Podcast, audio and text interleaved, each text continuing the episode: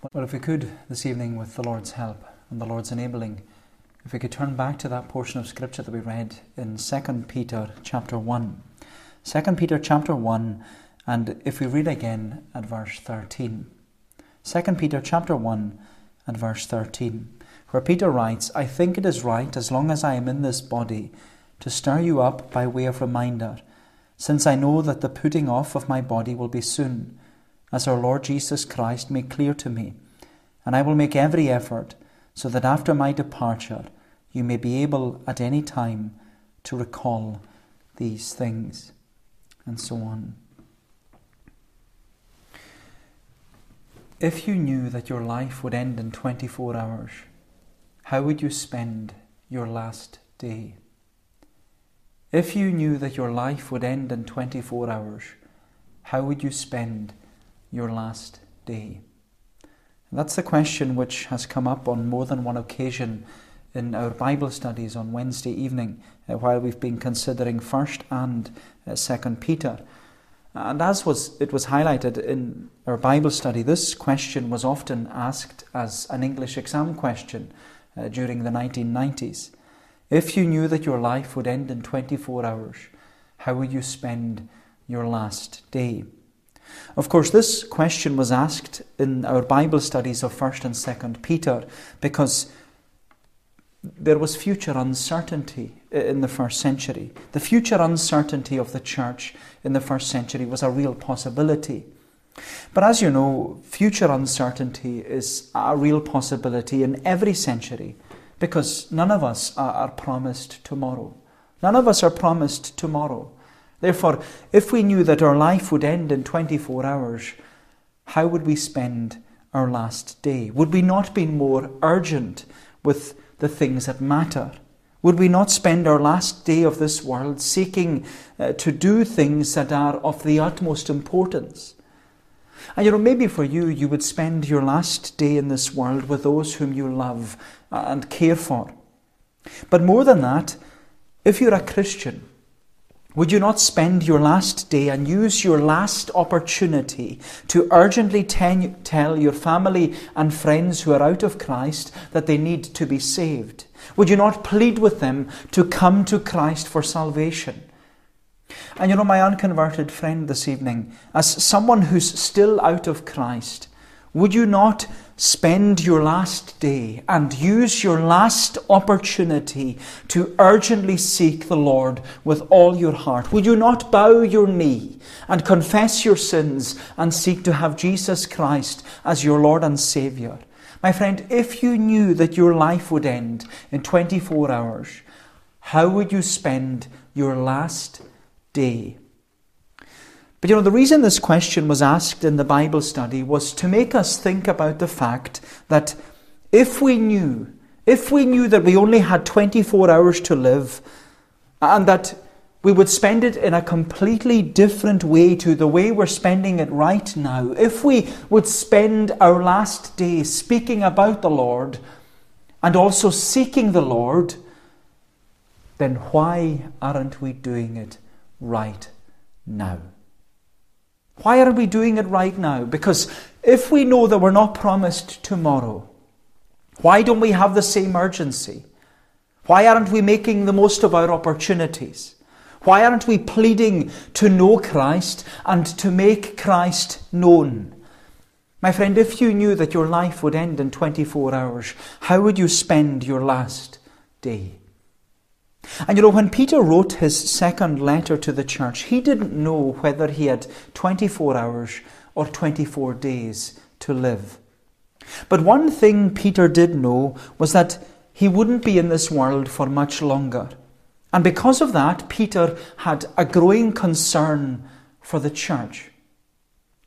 And if we were to have asked Peter our question, this question, if you knew that your life would end in 24 hours, how would you spend your last day? If we were to have asked Peter that question, I'm sure that Peter would respond as he does in this passage, and he would say to us that he would give a reminder, a revelation, and a reassurance. Peter would give a reminder, a revelation, and a reassurance. And there are our three headings this evening a reminder, a revelation, and a reassurance. So, first of all, a reminder. A reminder. Uh, we see that in verse 12. Peter says, Therefore, I intend always to remind you of these qualities, though you know them and are established in the truth that you have. I think it right, as long as I am in this body, to stir you up by way of reminder, since I know that the putting off of my body will be soon, as our Lord Jesus Christ made clear to me. Now, Second Peter was in many ways Peter's final farewell speech to the Church of Jesus Christ. Because, as we said, and as Peter confirmed in these verses, Peter was about to die. Peter didn't know how long he had to live. He didn't know whether it was days, weeks, or months. But Peter knew that he would shortly be put to death by the Emperor Nero for preaching the gospel of Jesus Christ. And we know this to be true because at the time of writing this letter, Peter was in Rome. In fact, he had spent the last 10 years of his life writing to the churches and ensuring that the gospel would be proclaimed after he has gone home to glory. And we're told that in 60 AD, Peter helped Mark write his gospel, uh, mainly to the Christians in Rome. And then in 64 AD, uh, First Peter was written to encourage suffering and scattered saints throughout the church. And then three years later, in 67 AD, this letter of Second Peter was written, which turned out to be only written only months before Peter was brutally crucified upside down in 68 AD. But you know, as an apostle, Peter he, he was someone who knew what it was to be a suffering and scattered saint. And Peter wrote his final letter to encourage Christians to keep growing in grace and in the knowledge of our Lord and Saviour, Jesus Christ. But with time running out and with death being an imminent reality, Peter had this growing concern. He had a growing concern that every Christian in the church would be a growing Christian. And because Peter had a growing concern and he wanted to give the church a, a, reminder that every Christian must be a Christian with quantity and a Christian with quality, Peter wanted to give the church a reminder, and that's what he says in verse 12. He says, Therefore, I intend always to remind you of these qualities, though you know them and are established in the truth that you have. Peter had a growing concern and he wanted to give the church a reminder that every Christian must be a growing Christian. And every Christian must possess and practice these seven Christian qualities, which we looked at last week. They're mentioned in verse 5. These qualities, he says in verse 5, for this very reason, make every effort to supplement your faith with virtue, and virtue with knowledge and knowledge with self control, and self control with steadfastness, and steadfastness with godliness, and godliness with brotherly affection, and brotherly affection with love. Peter had a growing concern, and he wanted to give the church this reminder that every Christian should be a growing Christian. Every Christian should be a Christian with quantity and a Christian with quality. Every Christian should seek and strive to possess and practice these seven Christian qualities in their life. Peter says every Christian must make every effort to supplement their faith by their Christian conduct comprehension, control, commitment, character, care, and compassion. Every Christian, says Peter, must be diligent to make their calling and election sure. My friend Peter, he had a, he had a growing concern and he wanted to give the church a reminder of these qualities. These seven Christian qualities. And he wanted to give the church a reminder of these things because the reality is, we are prone to forgetting them. And as Peter says, you know what these qualities are. And you know that you have to seek and strive to possess and practice these qualities in your life. But Peter says it's also good to be reminded of them. It's good to be reminded of them. It's good to be reminded because we're prone to distraction, we're prone to disruption, we're prone to disturbance, we're prone to even disregarding these Christian qualities. And you know, as a fellow elder in the Church of Jesus Christ, Peter considered it his responsibility. He considered it his responsibility to remind, repeat, and reaffirm to every Christian in his pastoral care.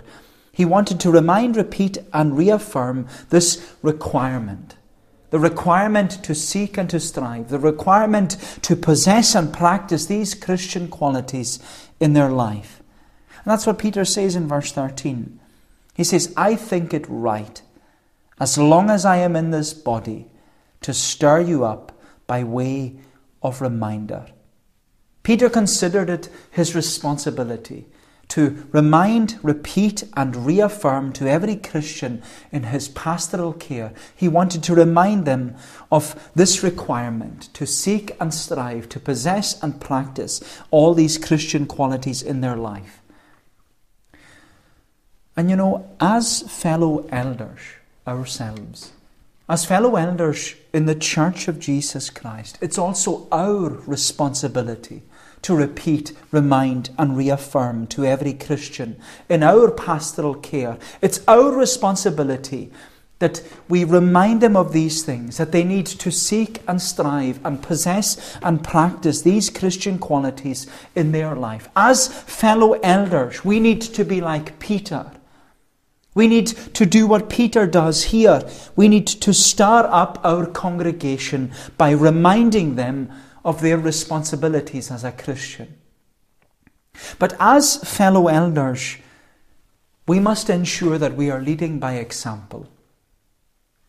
We must ensure that we're leading by example, and we do that by being stirred up ourselves so that we can stir up others. We need to take our responsibility seriously so that those who are under our pastoral care will take their responsibility seriously.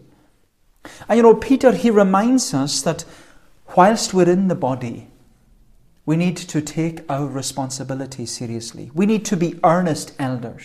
We need to be committed Christians. We need to be striving saints who make every effort to supplement their faith with these Christian qualities.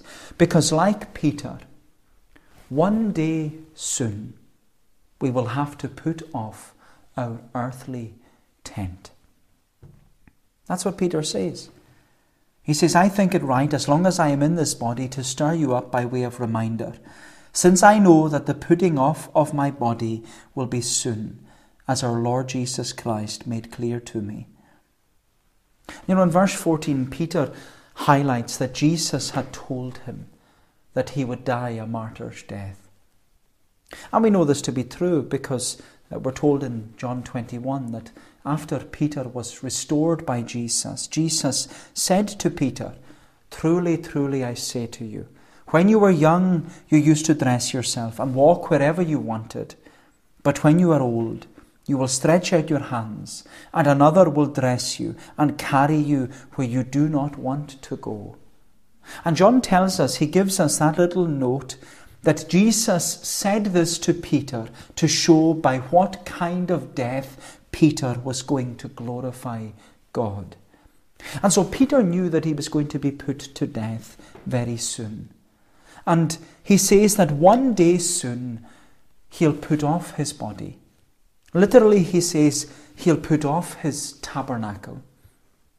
And, and we're familiar with this euphemism, which describes our earthly body like a tabernacle or a tent.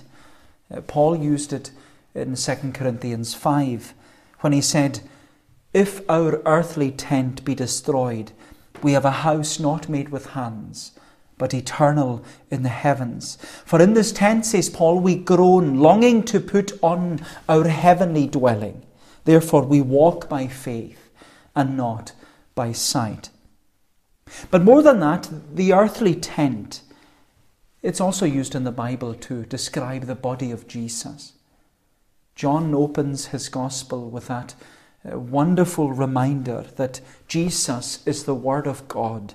And He's the Word of God who became flesh and dwelt among us. He tabernacled among us. He pitched His tent among us so that we could behold His glory.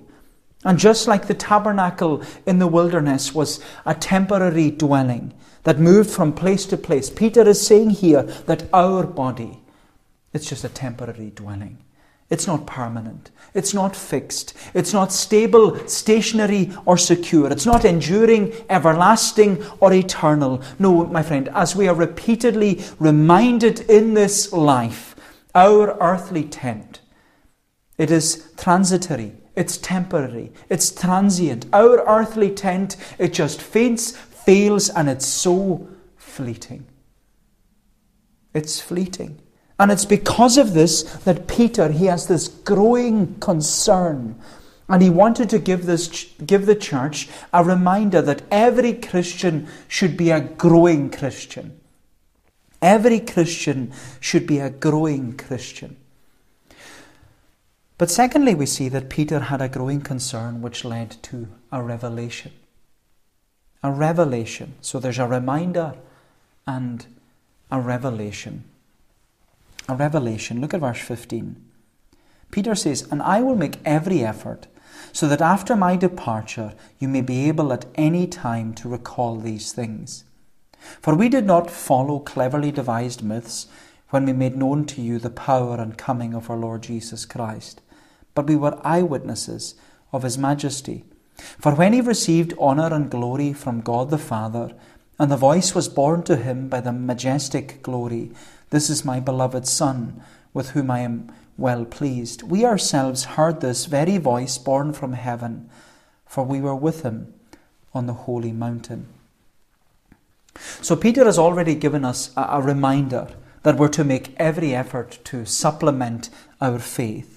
And we're to do that by seeking and striving to possess and practice uh, all these Christian qualities the Christian qualities of conduct, comprehension, control, commitment, character, care, and compassion. But now Peter says that he has a growing concern that every Christian will be a growing Christian.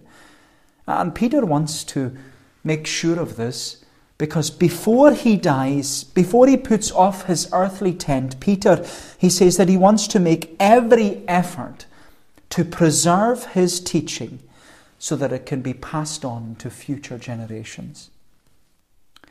And you know, when Peter says that he's going to make every effort there in verse 15, he wants to make every effort to preserve and pass on his teaching. That word, every effort, it's the same word that he used back in verse 5 to teach us to make every effort to supplement our faith. And this word, every effort, it's a word that emphasizes and explains that Peter had an urgency about him. There was he had this hurry. He was in a hurry. He had this eager and enthusiastic desire to ensure that his teaching was preserved and passed on to future generations. But the thing is, Peter not only had a growing concern for his generation, he also had a growing concern for our generation. And you know, it should be a challenge to us to follow the example of Peter. That we not only have a growing concern about the church in our generation, but we also have a growing concern about the church in the generations that are to come. My friend, like Peter, we need to have a growing concern that every Christian in the generations to come will be a growing Christian.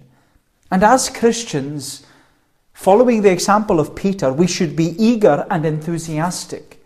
We should have an urgent urgency about us. We should make every effort to protect and to preserve the cause of Christ in our community. Because the reality is, like it was in Peter's day, there are many things that are coming in. And they're trying to damage, deteriorate, disable, and to discourage the cause of Christ in our community. And as I'm sure you're aware, the latest attempt is the resource that's being given to schools on relationships, sexual health, and parenting, which is it's a resource that's been promoted and pushed by our Scottish government. They want to be the first to have this education in all of their schools. And you know, when you read it, it's a frightening resource. The RSHP resource. It's a frightening resource that seeks to stimulate and support the teaching of homosexuality, transgenderism, and much, much more. And they're pushing it onto our children as young as the age of five. And you know, this resource is trying to be made widely available to all our Scottish schools. You know, my friend, we may be in a pandemic, but the devil is still active. He's still active. And you know, that's why we need to pray for our counselors. We need to pray for our communities. We need to pray for our schools and their teachers. We need to pray for our government. But more than that, we need to be active as Christians. We need to be like Peter and be eager and enthusiastic. We need to be, have this urgency about us. We need to make every effort to protect and to preserve the cause of Christ in our community. My friend, we need to be like Peter and have a growing concern about the church in our generation and the church in the generations that are to come. We need to have a growing concern that every Christian now and in the future will be a growing Christian. But how do we do that? How do we do that? Well, Peter says we need to testify to the greatness and majesty of Jesus Christ. We need to testify to the greatness and majesty of Jesus Christ. That's what Peter did. As we mentioned, there were those in Peter's day who were trying to damage, deteriorate, disable, and discourage the cause of Christ. There were false teachers who were seeking to unsteady and undermine the teaching of the apostles. And that's what Peter will directly address in chapter 2. We'll see that, God willing, uh, next Lord's Day, where Peter will directly address the doom, the depravity, and the deception of the false teachers. But in these verses, Peter highlights that he has this growing concern and he has a growing concern because of the accusations that are being made against him by false teachers. The false teachers, they're claiming that Peter and the other disciples, they're just following a myth. They're following a myth that Jesus Christ wasn't the Messiah. He wasn't the Son of God. He wasn't from, uh, raised from the dead. And he's not coming back again. The false teachers were claiming that the disciples just made it all up and it's just this mega myth and a fanciful fable. And you know, this false teaching that the false teachers were further spreading, it was actually instigated or endorsed by the Sanhedrin. You remember in Matthew 28 that when the resurrection of Jesus took place, the elders of the Sanhedrin they gave money to the soldiers who guarded the tomb of Jesus, and they told them, the Sanhedrin said, Tell people that the disciples of Jesus came by night and stole his body while we were asleep. And if this comes to the governor's ears, Pilate's ears, we will satisfy him and keep you out of trouble. And the soldiers were told they took the money and they did as they were directed. And that story has been spread about among the Jews. And these false teachers, they're still spreading that story. They're still undermining the teaching of the apostles. But Peter, he refused to allow these lies to lead people astray. And he affirms and reaffirms to the church that he was an eyewitness. He was an eyewitness to the greatness and majesty of Jesus Christ. And because he was an eyewitness, Peter says, he will come again. He will come again. And in particular, Peter mentions the occasion when he, James, and John were witnesses of the transfiguration of Jesus. And Peter says that He didn't make this up because there was more than one of them who saw Jesus transfigured and heard the voice from heaven. There was more than one eyewitness testimony of this great and majestic revelation on the Mount of Transfiguration. Peter says in verse 17, When he received honour and glory from God the Father, and the voice was borne to him by the majestic glory, This is my beloved Son, with whom I am well pleased. We ourselves heard this very voice borne from heaven, for we were with him on the holy mountain. So Peter, James, and John, they witnessed Jesus transfigured before them. They saw Elijah and Moses talking with Jesus, and they heard the voice of God the Father speaking. And because there were these three eyewitness testimony, Peter was saying, We know that this is true. We know that this is true. We know that Jesus is the Messiah. We know that He's the Son of God. He's the Saviour of sinners. He's the one who died for our sin and rose again from the dead on the third day. And the reality is, says Peter, He's coming back. He's coming back. And with that, Peter gives the church this reassurance. He gives the church a reassurance. And that's what we see lastly a reassurance.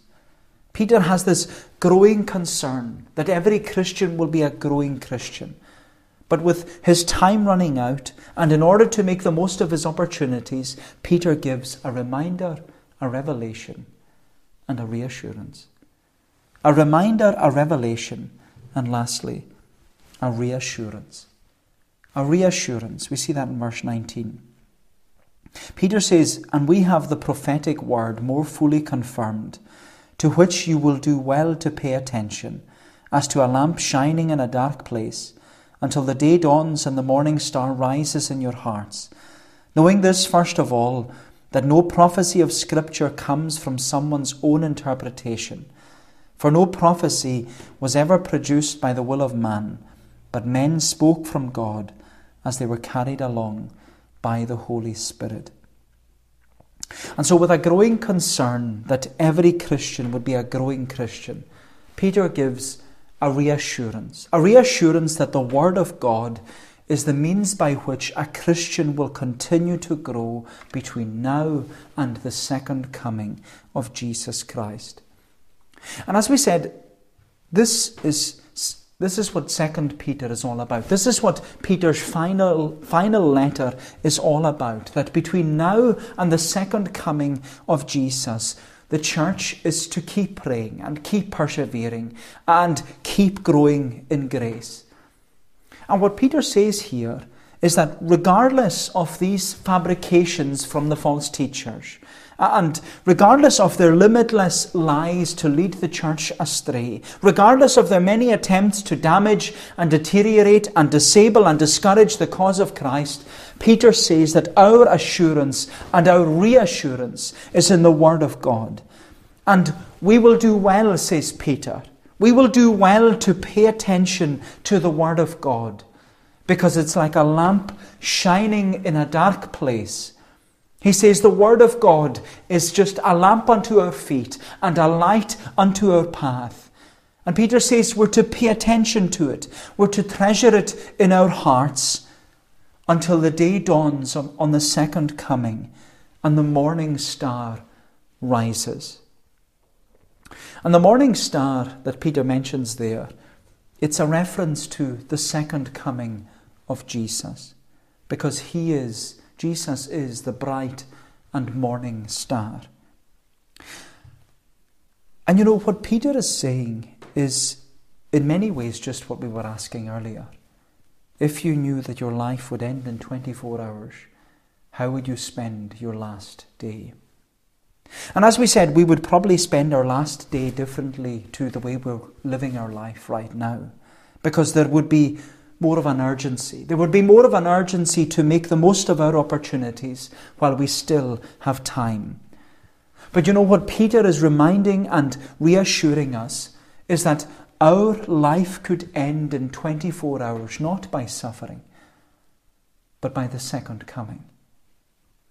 For as Jesus said, no one knows the day nor the hour, not even the angels of heaven, nor the Son, but the Father only. Therefore, says Jesus, be ye ready, for at an hour when you think not, the Son of Man will come.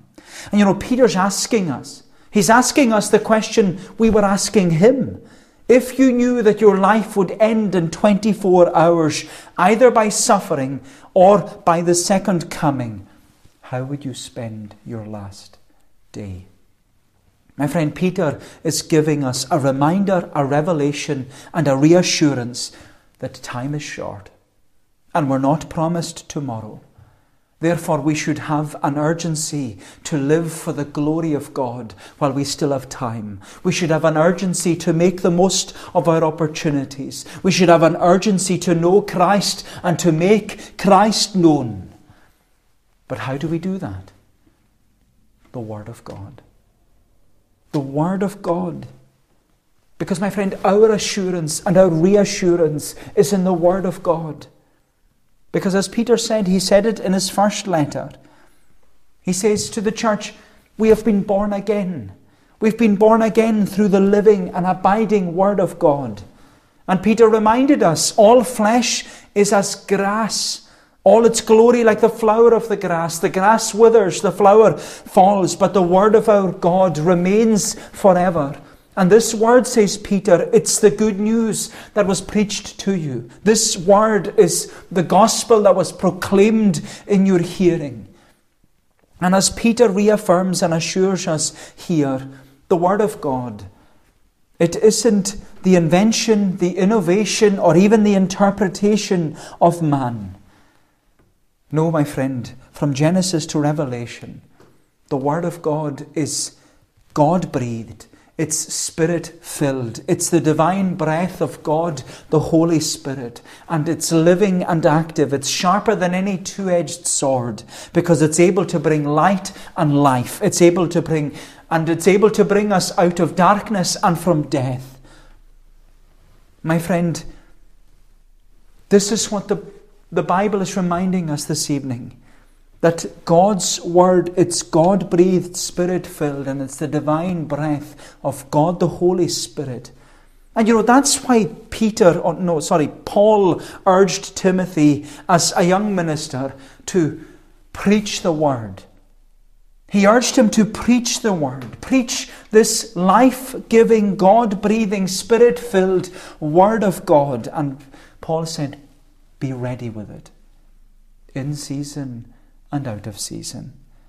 Because it has the light and life to convince sinners to re- and to rebuke saints and to exhort servants.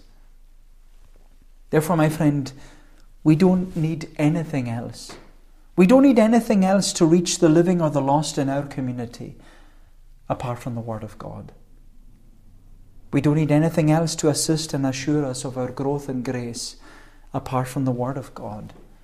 We don't need anything else to direct us because the Word of God is the only rule to direct us on how we may glorify God and enjoy Him forever. Therefore, says Peter, we'll do well to pay attention to the Word of God so that we'll continue to grow in grace and in the knowledge of our Lord and Saviour, Jesus Christ. And so this evening, we've seen that Peter had a growing concern that every Christian would be a growing Christian. And with his time running out, and in order to make the most of his opportunities, Peter gives to us a reminder, a revelation, and a reassurance. A reminder, a revelation, and a reassurance. My friend, if you knew that you only had 24 hours to live, how would you spend your last day? May the Lord bless these thoughts to us. Now let us pray. O Lord, our gracious God, we give thanks to Thee for that wonderful reminder this evening that Thou art a God who calls us to be urgent, a God who calls us to be passionate, a God who gives to us many reminders because we are so prone to forgetting. And Lord, help us, we pray, to live lives that are worthy of the gospel. Help us, Lord, to seek to bring glory to thy name in all that we say and do. And Lord, help us to stand firm. Help us to keep striving. Help us to keep seeking, to possess and to practice all these Christian qualities in our lives. And help us, Lord, to do it now, between now and the time when Jesus comes. Because, Lord, we do not know at what hour our Lord is coming. But, Lord, help us to be ready. Help us to be watching. Help us to have oil in our lamps and to be waiting for the bridegroom to come. And, Lord, that thou wouldest bless us then. Bless thy truth to us. Teach us from it and teach us to follow in the, in the paths of righteousness. Go before us, then, we pray. Bless us, we ask, in the week that lies ahead, and do us good for Jesus' sake. Amen. Well, we're going to bring our service to a conclusion uh, this evening uh, by singing the words of Psalm 119. Psalm 119 in the Sing Psalms version, and it's in section 5. We're singing uh, verses 33 uh, down to the verse marked 40. Psalm 119 and verse 33. Teach me to follow your decrees, then I will keep them to the end. Give insight and, I'll keep your law with all my heart to it attend. Lead me in your commandments' path, for there, O Lord, delight I find. Incline my heart towards your laws, from selfish gain preserve my mind. O turn my eyes from worthless things, give life according to your word. To me, your servant, keep your pledge, so that you may be feared, O Lord. Down to the verse marked 40 of Psalm 119 to God's praise.